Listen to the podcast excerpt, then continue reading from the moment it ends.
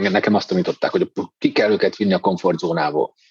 Aztán majd, majd, majd otthon lesz rá idejük, földolgozzák. Oké, okay. nem, nem, nem, nem biztos. Azt tanuljuk, hogy tudunk jól bánni egymással és önmagunkkal. Tanuljuk ezt fiataloktól és az őket támogató szakemberektől. Olyan vendégekkel beszélgetünk, akik inspirálnak a fejlődésre és mások életéhez való hozzájárulásra.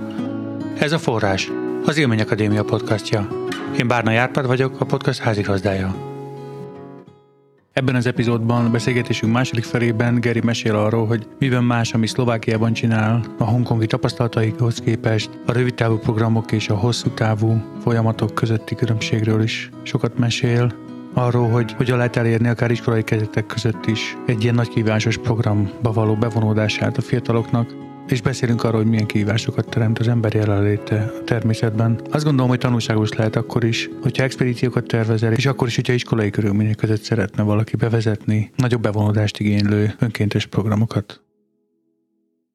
Mesélsz arról, hogy ha nem csak fölkészítésről gondolkodunk, amikor szeretnénk törődni fiatalok fejlődésével, nem csak arról, hogy meglegyen a nem tudom milyen vizsga, az is fontos, akkor mit tanultál erről, hogy, hogy milyen, milyen egy jó tanulás? Ugye, ha, amiért én ezen az úton indultam el, vagy ami, ami engem izgat az úgymond non-formális oktatás területén, az az, hogy, hogy ez valahol egy ilyen hézakpótló tevékenység. Az, hogy, hogy emberek, emberekként valahol a teljes személyiségünk fejlődik, és hogyha ez valahol elmegy ilyen, ilyen extrémbe, hogy csak, csak a teljesítmény fókusz, csak a, csak a célok kitűzése, és a, és a tanulás, és a, és a kemény munka van előttünk, és, és csak a úgymond siker, a, ami, ami hajt, akkor az, az valahol elvesz. Tehát, hogy, hogy ez így el, elmozdítja ezt az egyensúlyt. És szerintem nagyon fontos az, hogy az egész, az egész ember úgymond holisztikusan fejlődjön, és hogy azokat a, azokat a szükségleteket, amik a formális iskolarendszerben nem kerülnek előtérbe, hogy ezt, ezt valahol máshol próbáljuk pótolni, egy produktív formában.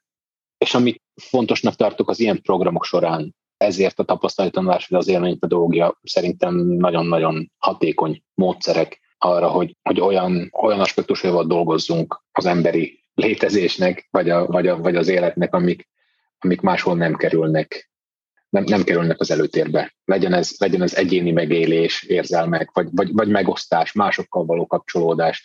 Persze, igen, ezek, ezek működnek a, a, a hétköznapokban is, és az emberi kapcsolatokban is, de hogy, hogy enne, ezeknek egy olyan formát és struktúrát kialakítani, ahol például egy konfliktus konstruktív formában kerül megoldásra, ahol, megprób- ahol megtanuljuk megnevezni az érzéseinket, azáltal, hogy valamit megértünk, ami, ami erős volt. Hogy ez nagyon újra használható és, és alkalmazható más helyzetekben. De hogy ennek, ennek nagyon sok értelmét láttam, és pontosan ezért, ezért foglalkozok ezzel, mert mert azáltal, hogy, hogy olyan helyzeteket tudunk kialakítani a résztvevők számára, ahol ők ezeket megtapasztalják, és megpróbálják megnevezni, azáltal, hogy ezt ott egyszer végigvitték, és, és, és megnevezték, és, és meglátták, úgymond objektívan rá tudtak nézni arra a tapasztalásra, megélésre. E, ez a folyamat, ez, ez alkalmazható más helyzetekben is. Uh-huh.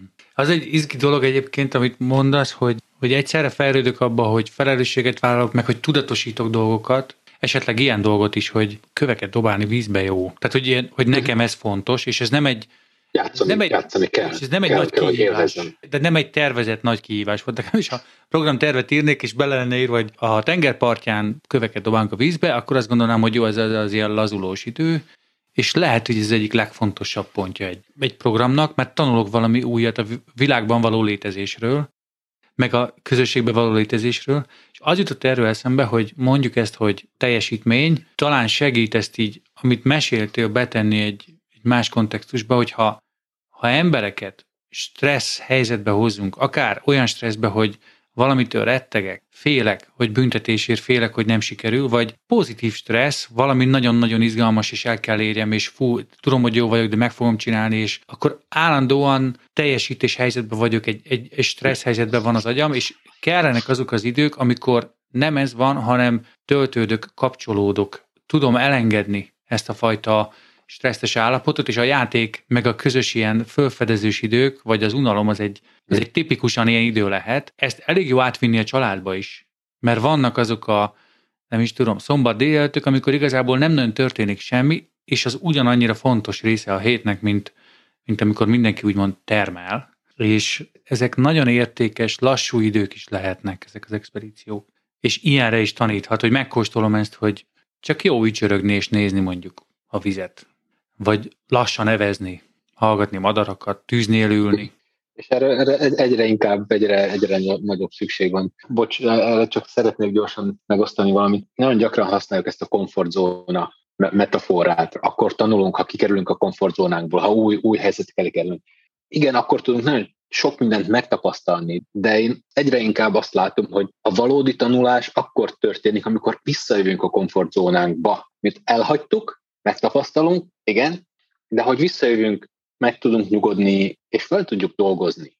Egy olyan helyzetben, ahol rálátunk arra, hogy mi is történt valójában, és hogy az igazi erős vagy mély tanulás gyakran sokkal megfogalmazottabbá válik, uh-huh. akkor, ha, ha vissza tudunk jönni. És más, más tudatállapotban is vagyok. Ez az a visszalassulás, amiről, amiről te beszélsz. Abszolút. És hogy ez szerintem ez, ez egyre fontosabb, és, és egyre gyakrabban tudatosan próbálom ezeket belevinni azokba a programokba, amiket, amiket tervezek, mert nekem azt tanították, hogy ki kell őket vinni a komfortzónából.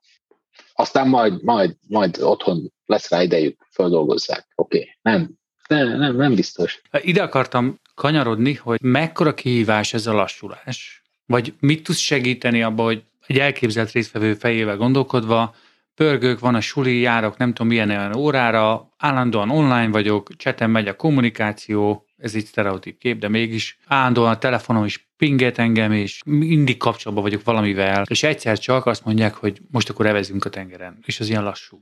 Ha jól tippelem, akkor a mobiltelefonnal nem állandóan vannak kapcsolatban, hanem azt nem tudom, ott hagyják a szálláshelyet? Hongkongban konkrétan ott kellett hagyni a telefon, nem, nem vihették magukkal. Tehát hirtelen 8 nap digitális detox. Hogy ezzel hogy voltatok, ezt, mi segítette ezt csinálni, mert ez nagy kihívás lehet. Egyszerűen ez a testünk kiterjesztett része a telefon valamennyire, és hogy egyszer csak azt mondod valakinek, akinek a társas élete van ott, egy csomó információja van ott, azzal fotóz, naptáram már a fejemben nincs, hanem megkérdezel valamit, akkor meg kell nézzem. Szóval ez egy hirtelen levágás, főleg kamasz csoportnál aztán még nehezebb lehet talán ez egy feltételezés. Hogy csináltok azt, hogy ezt tudják csinálni? Másrészt meg milyen hatását látod ennek? Mm, attól függ hol.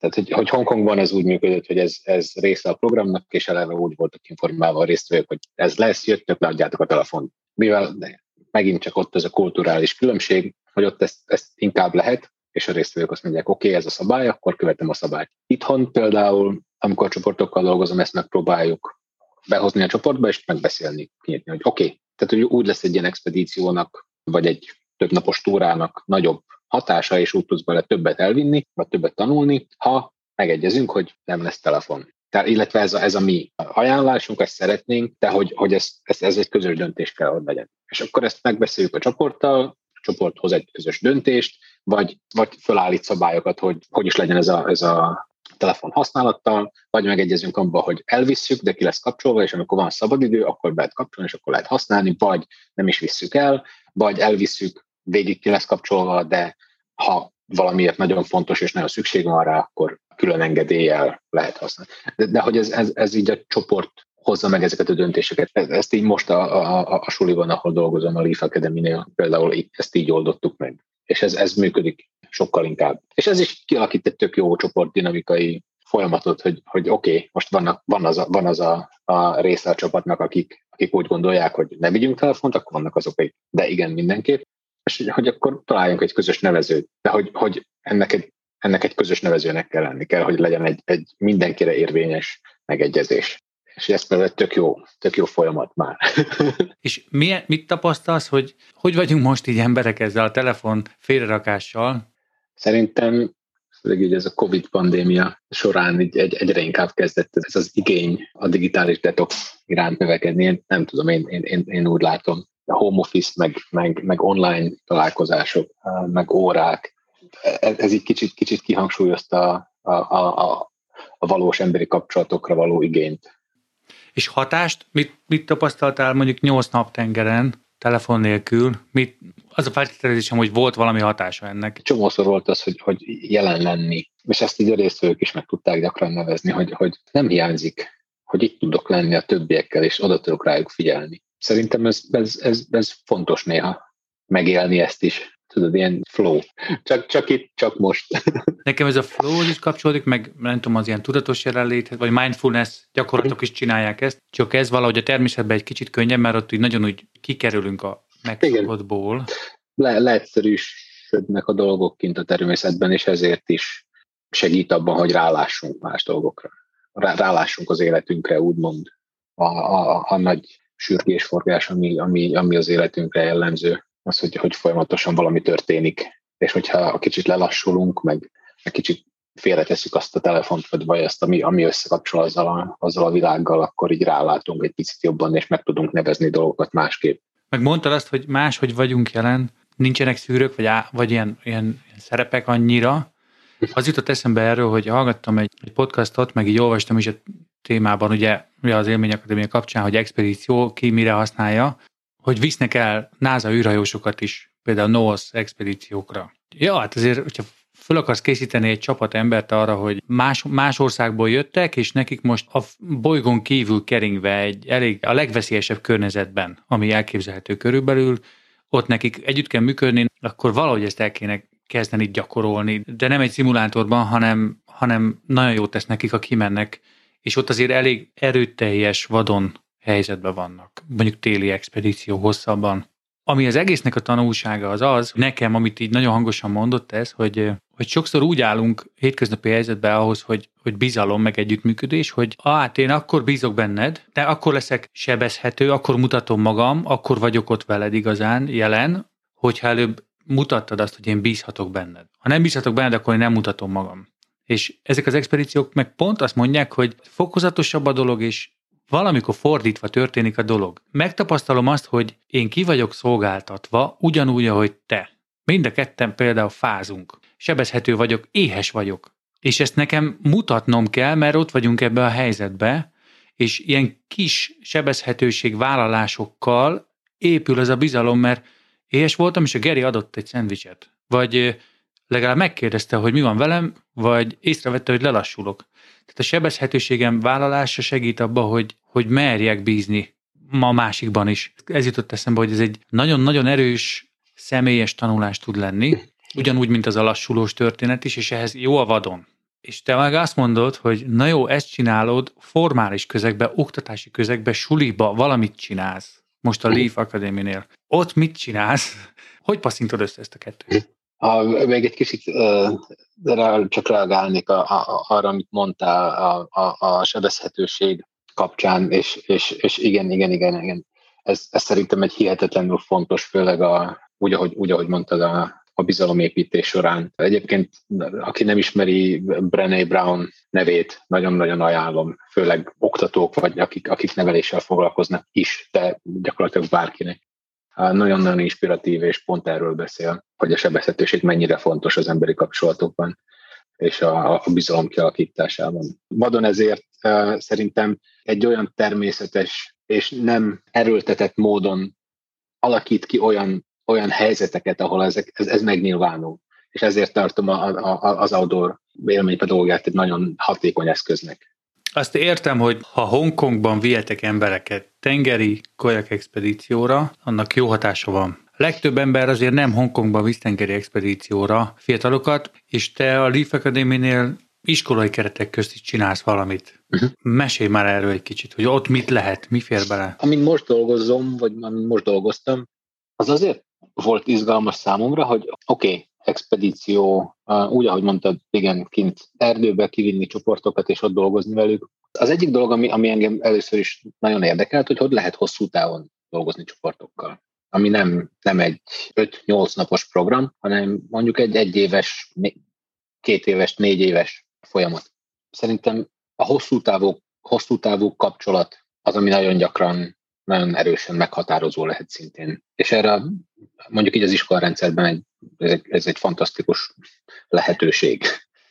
A Leaf, Leaf Academy-nek az egyik, egyik alappillére az a, az a személyiségfejlesztés, vagy ahogy ők nevezik, jellemfejlesztés, character education, character development.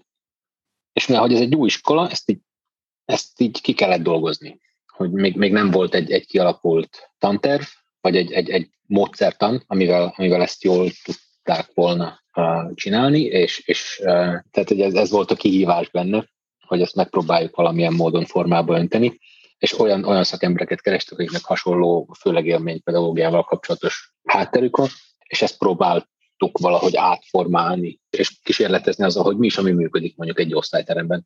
A, a, a fő különbséget ott, ott láttam, és, és ott, ott érzékeltem, hogy ha kiviszünk egy csoportot valahol a természetben, már maga ez a, a, ez a, ez a közegváltás nagyon sokban tud segíteni. Viszont bent az osztályteremben, amikor az van, hogy egy matek és egy, és egy angol óra között, vagy legyen bármilyen, bármilyen más tantár, de hogyha most ott van egy ilyen másfél órás óra, akkor ott nagyon nehéz olyan, olyan helyzetek, vagy olyan mélységekbe eljutni, ami például nagyon természetesen egy, egy expedíció során előjöhet egy olyan beszélgetés, ami spontán előkerül, és, és, és több konstruktív lehet. Most ezt egy, ezt egy óra során, ezt, ezt hogy, hogy alakított ki úgy, főleg akkor, ha, ha van egyfajta sztereotípia a, formás oktatásban, mondjuk így a diákok. Van egy, van egy gondolkodásmód, azért jöttem ide, hogy tanuljak, most itt ezt meg kell tanulnom, vizsgáznom kell belőle, különböző teszteket írunk, feleltetés és a többi. És akkor most hirtelen jön egy valaki, aki azt mondja, hogy na jó, akkor csoportbeszélgetés, meg, meg játszunk, dobálunk labdákat, meg,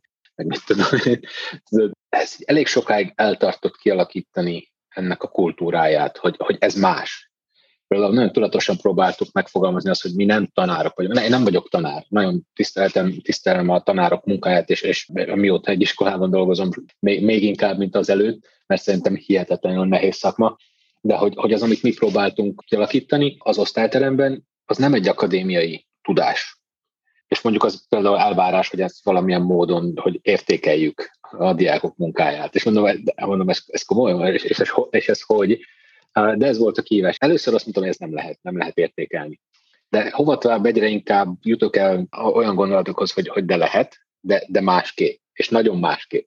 És nem értékelni, mint tanár, tehát úgymond autoritás pozícióból értékelem a diák teljesítményét, hanem, hanem a diák reflektálhat azokra a kompetenciákra, vagy tanulásra, amit megfogalmaz saját magán. És például, hogyha a program úgy van kialakítva, hogy, hogy különböző kompetenciák mentén akkor erre vissza tud reflektálni a diák, és kiértékelni, hogy oké, okay, ezen a területen mit is tanultam, és hogy, és hogy fejlődtem onnan hova. Tehát ugye önértékelő eszközökkel, és azt hiszem, hogy ez egy működőképes dolog lehet. Tehát, hogy tudatosan próbáltuk másképp megnevezni a mi szerepünket. Nem tanár vagyok, hanem, hanem facilitátor. Hogy fogadták? Mi segítette ennek a jelentését kialakítani? Konzisztens ismételgetés.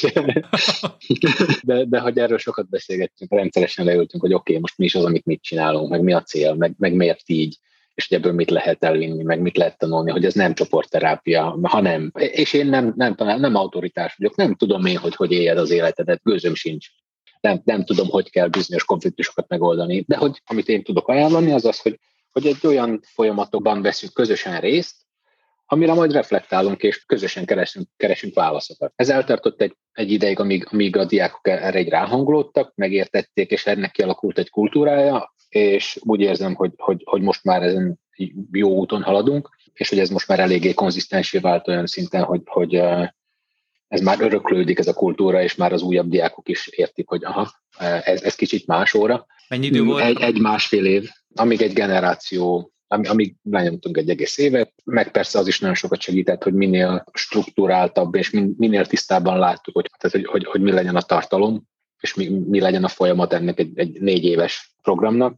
Hát most értünk el, három év után értünk el arra a pontra, amikor azt tudjuk mondani, hogy van egy kész tantervünk. És a tanterv alatt nem azt értem, hogy, hogy tananyag, hanem témák, folyamatok, milyen, milyen szekvenciában épülnek egymásra, és, és, és hogy, hogy vezetnek ezek valahonnan valahová. Van heti egy óránk, illetve heti egyszer másfél óra egy csoporttal, ami nem túl sok, de emellett még megpróbáltunk belépíteni különböző szintén ilyen expedíciós vagy, vagy outdoor programokat, mondjuk egy, egy csoportnak egy évben egyszer egy ilyen négy-öt napos folyamatot, ami, ami része. Az egy tábor akkor nekik? Ezt szintén úgy próbáljuk kommunikálni, hogy ez része, ez teljesen része a, a személyiségfejlesztő programnak. És részt is vesznek? Tehát, hogy, hogy ez így eladható? Hogy ez, ez egy olyan óra, aminek a része az, hogy négy-öt napra elmegyünk együtt. Um, igen, persze van, van egy-két diák mindig, aki, aki megpróbál ebből valahogy hogy, hogy kicsúszni, de a, a, a részvétel úgymond kötelező.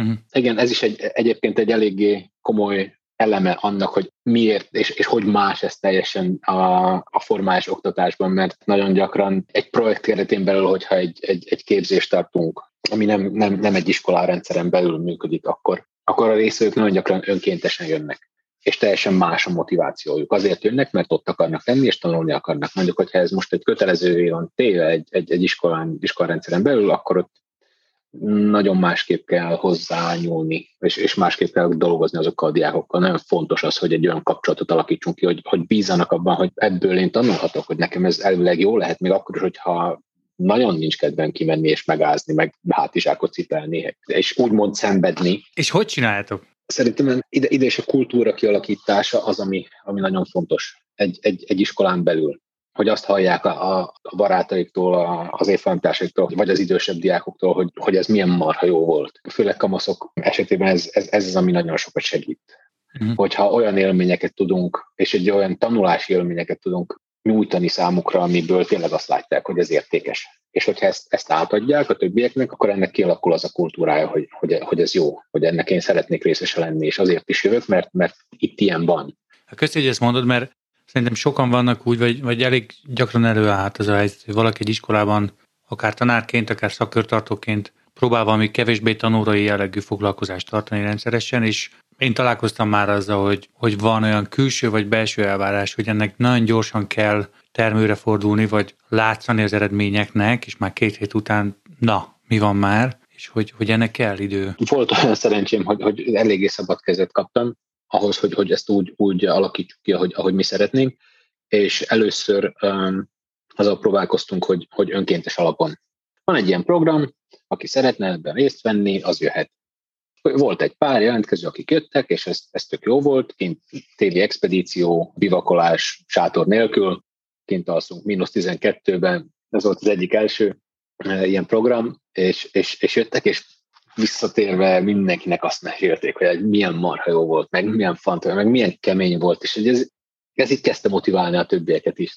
Ó, ha ez, ha ez ilyen, akkor, akkor lehet. És akkor egy egyre többen vettek részt, miután ennek kialakult egy ilyen pozitív hagyománya, akkor aztán be tudtuk vezetni a úgymond kötelezően a tantervbe is. Viszont ennek van egy fölkészítési folyamata, amikor, amikor azokon az órákon, amik, tehát egy két-három héttel sőt, néha még egy hónappal a program előtt már elkezdjük közösen tervezni, fölkészíteni, átvenni, hogy mi is fog történni, milyen útvonal, mit kell vinni, hogy kell pakolni, mit, mit várhatok, mit tanulhatunk ebből, hogy fejlődhettek ebből, és a többi, és a többi. És akkor ennek van egy ilyen fölkészítése, és erre ráhangolódunk közösen. Ha ezt most így, így összehasonlítanám azzal, ami Hongkongban történt, akkor ez sokkal lassúbb, sokkal fokozatosabb, szerintem sokkal hatékonyabb, mint az, amikor megjön a csoport, bum, vidd a vízbe, kajak, elvesz ki, sok terápia. Arra emlékeztetsz még, hogy talán ilyen tanulságok és saját működésünkből is itt az Élmény Akadémiánál, hogy mondtad azt, hogy ha azt látják fiatalok, hogy ó, a többiek elmentek, és valami vagány dolog volt, vagy valami izgi dolog volt, és, és hogy abból tanulás lett, vagy, vagy segít fejlődni, vagy, vagy jobban megtapasztalni azt, hogy, hogy mennyi minden, mennyivel több van bennem, mint gondolnám, akkor ez nagyon vonzó tud lenni. És akkor ebben nekem majd nagyon hangos az az, hogy történik valami nagy dolog mondjuk, vagy nehéz dolog, vagy, vagy kihívás, vagy rendkívüli, nem a hétköznap, és mégis a fókusz a résztvevőn van. Azon, hogy, hogy te mit fedezel fel magadba, és hogy kíváncsiak vagyunk rád. Tehát nem az van, hogy kilök, kirúgtustunk a komfortzónádból, szenvedtél, és akkor már biztos, hogy ez neked jó. Nem, nem, hanem, hanem pont az van, hogy próbáld ki magad új helyzetekben is, és nagyon izgalmas, hogy te mit, mit fedezel föl magadban. Közben mellesleg egyébként meg olyan fura dolog lesz az, hogy, hogy van egy csomó nehéz dolog, amit csinálunk, és az, hogy nehéz, az, az önmagában nem jelent az, hogy rossz. Egyáltalán nem. Ebben ilyen tapasztalataid, vagy amit fölfedeztél itt ebben, ahogy én fantáziálom, elég jó módban élő fiatalok vannak? Mm, nem, nem csak. A diákjaink 98%-a elég komoly ösztöndíjat kap. Tehát, hogy ez egy olyan, olyan iskola, ahol a támogatók azt a célt tűzték ki, hogy ez egy nem profit orientált, vagy nem egy profit célú iskola. Ugyan eléggé válogatott diákok kerülnek be, de teljesítmény alapján nem, nem az alapján, hogy ki, ki mennyit tud fizetni. illetve az alapján, de az alapján, de, de az alapján kapják az ösztöndíjat. De akkor ezt én belefantáziáltam. Kimondottan tehetséges diákokat keresünk fel, és megpróbáljuk, megpróbálunk olyan lehetőséget kialakítani számukra, ami által fejlődhetnek. Attól teljes mértékben függetlenül, hogy ki tudják kifizetni a tandíjat, vagy sem. Akkor mi segít abban, hogy nekem megvan saját diákként, tehetséges diák vagyok, megvan a saját területem, ahol tudom, hogy jó vagyok.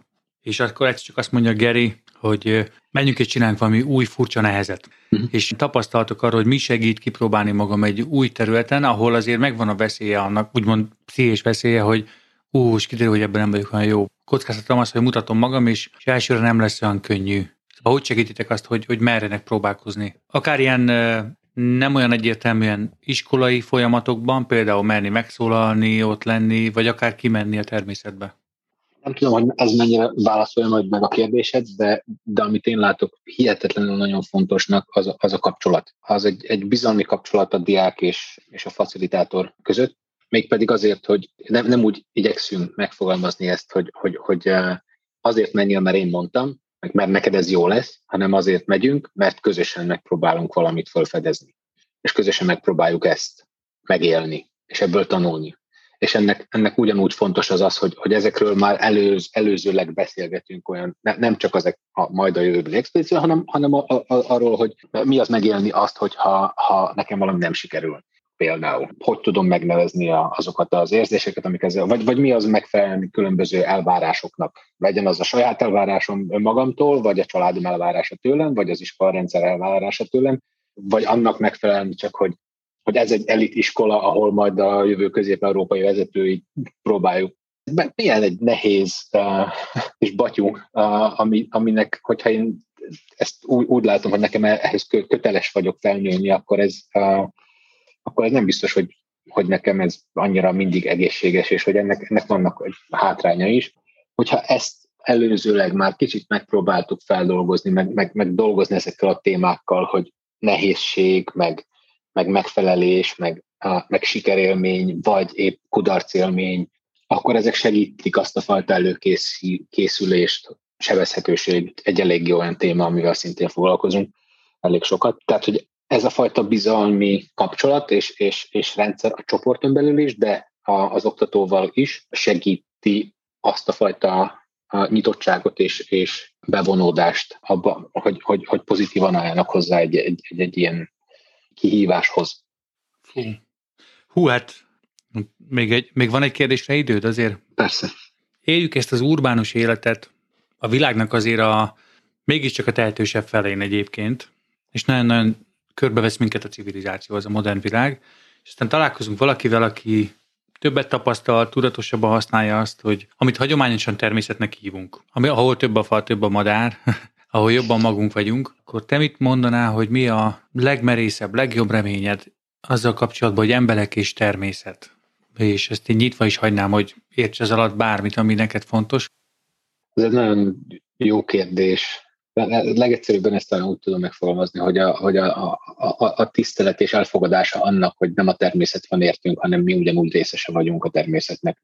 Nem tudunk egymás nélkül létezni, tehát ha minél jobban használjuk ki a saját, a saját létfenntartásunk érdekében, vissza is kell adni a, a, a természetbe. Az, hogy nagyon szomorú volt látni, és fájdalmas volt látni, amikor még Dél-Kelet-Ázsiában éltünk, és, és tudtunk kicsit utazni, hogy például Kambodzsában az utóbbi tíz év alatt az őserdők 70%-a teljesen eltűnt, teljesen eltűnt, de hogy, hogy kopár. És ami helyette van, azok, azok gumifa ültetvények, tehát egy kaucsuk ültetvények, és, és például mangó, vagy, vagy, vagy kesú, vagy, vagy ilyen hasonló. És azok az emberek, akik ott voltak, és, és ott éltek például ilyen, ilyen törzsi szinten, teljesen elveszítették a kultúrájukat, azokat az életformákat, amiben ők, amiben ők működtek évtizedek, évszázadokon keresztül és te értelmét vesztette az egész. És, és az, hogy a fejlődésnek van egy, van egy ára, de mondjuk amit, aminek örülök, hogy tehát ami bizakodással tölt el, az az, hogy, hogy erről egyre többet beszélünk arról, hogy a természetet védeni is kell, és tehát, hogy egyre több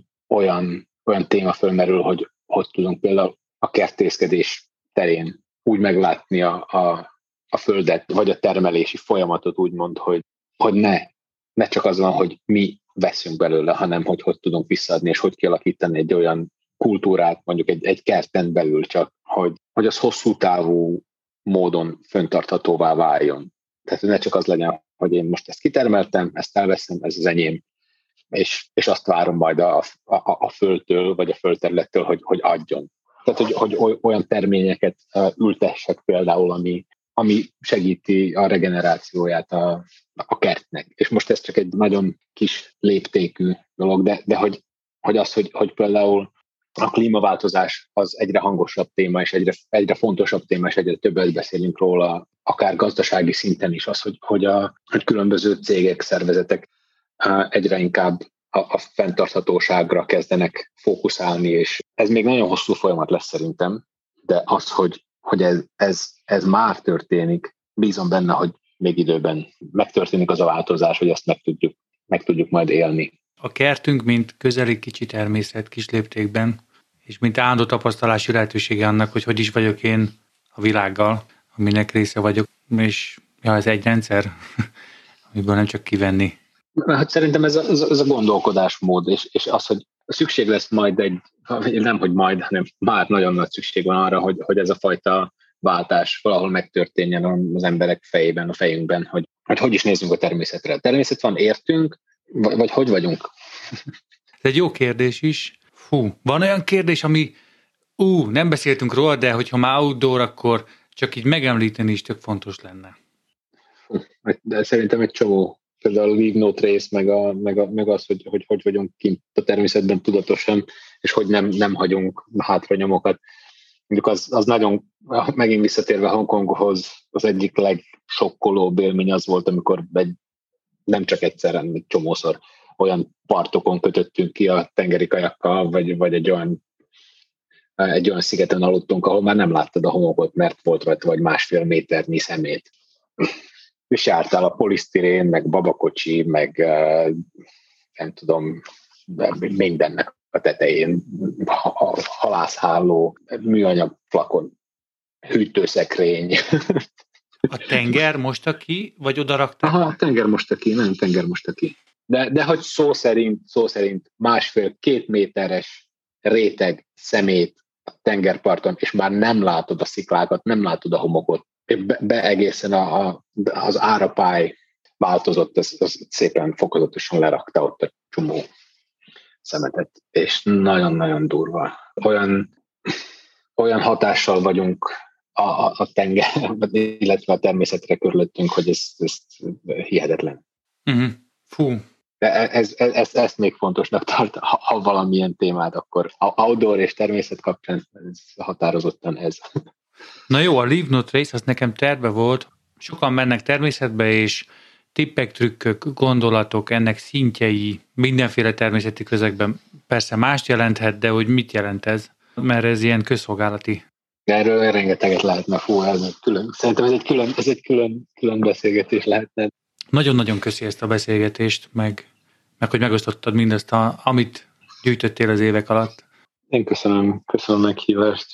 Igazi madárlátta tanulságok, tényleg így, így messziről, és köszi, meg nagyon jó ezt az emberi hangot hallani, amit, amit az outdoor oktatásba hozol be. Erre is nagy szükség van. Kösz szépen, és Én köszönöm, Árpi. Folyt köv. Köszönjük, hogy meghallgattad ezt az epizódját a podcastnak. Ha hasznosnak, inspirálónak találod a munkánkat, kövess minket a leírásban található linkeken. Ha támogatni szeretnéd a munkánkat, segíthetsz a visszajelzéseddel, azzal, ha ajánlasz minket másoknak, és adományjal is segítheted a működésünket. Civil szervezetként bármilyen támogatásért hálásak vagyunk. Vigyázz magadra, jó utat! Várunk vissza legközelebb!